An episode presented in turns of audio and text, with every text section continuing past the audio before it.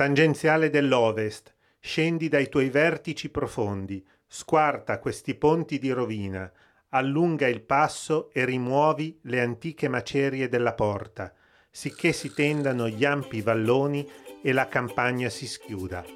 Alda Merini, 1984. Sigla. Su e giù per le tangenziali.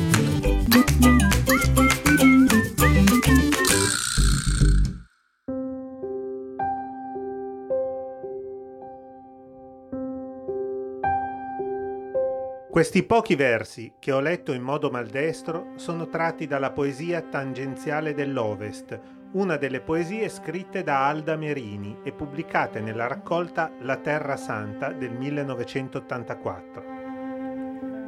Ci vorrebbe un tempo infinito per raccontare un personaggio come la Merini, una donna che ha vissuto sempre un passo avanti agli altri, una di quelle persone che non riesci a incasellare e per questo motivo ne hai paura, perché la tua mente non è in grado di capire.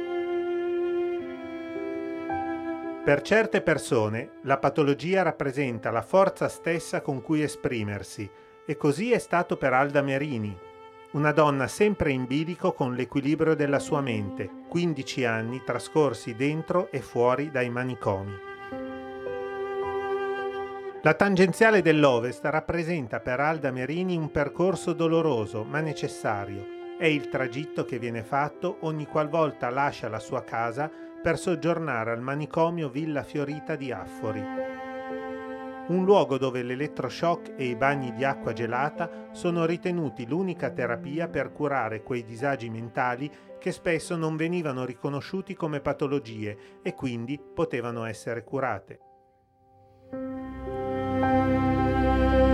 Quella croce senza giustizia che è stato il mio manicomio non ha fatto che rivelarmi la grande potenza della vita.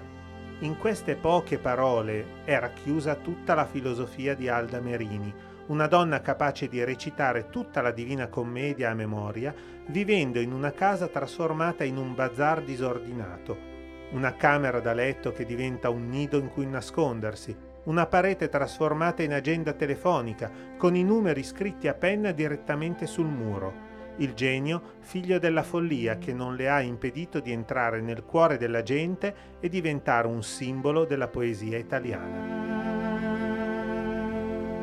Alla prossima e usate gli indicatori di direzione per spostarvi da una corsia all'altra.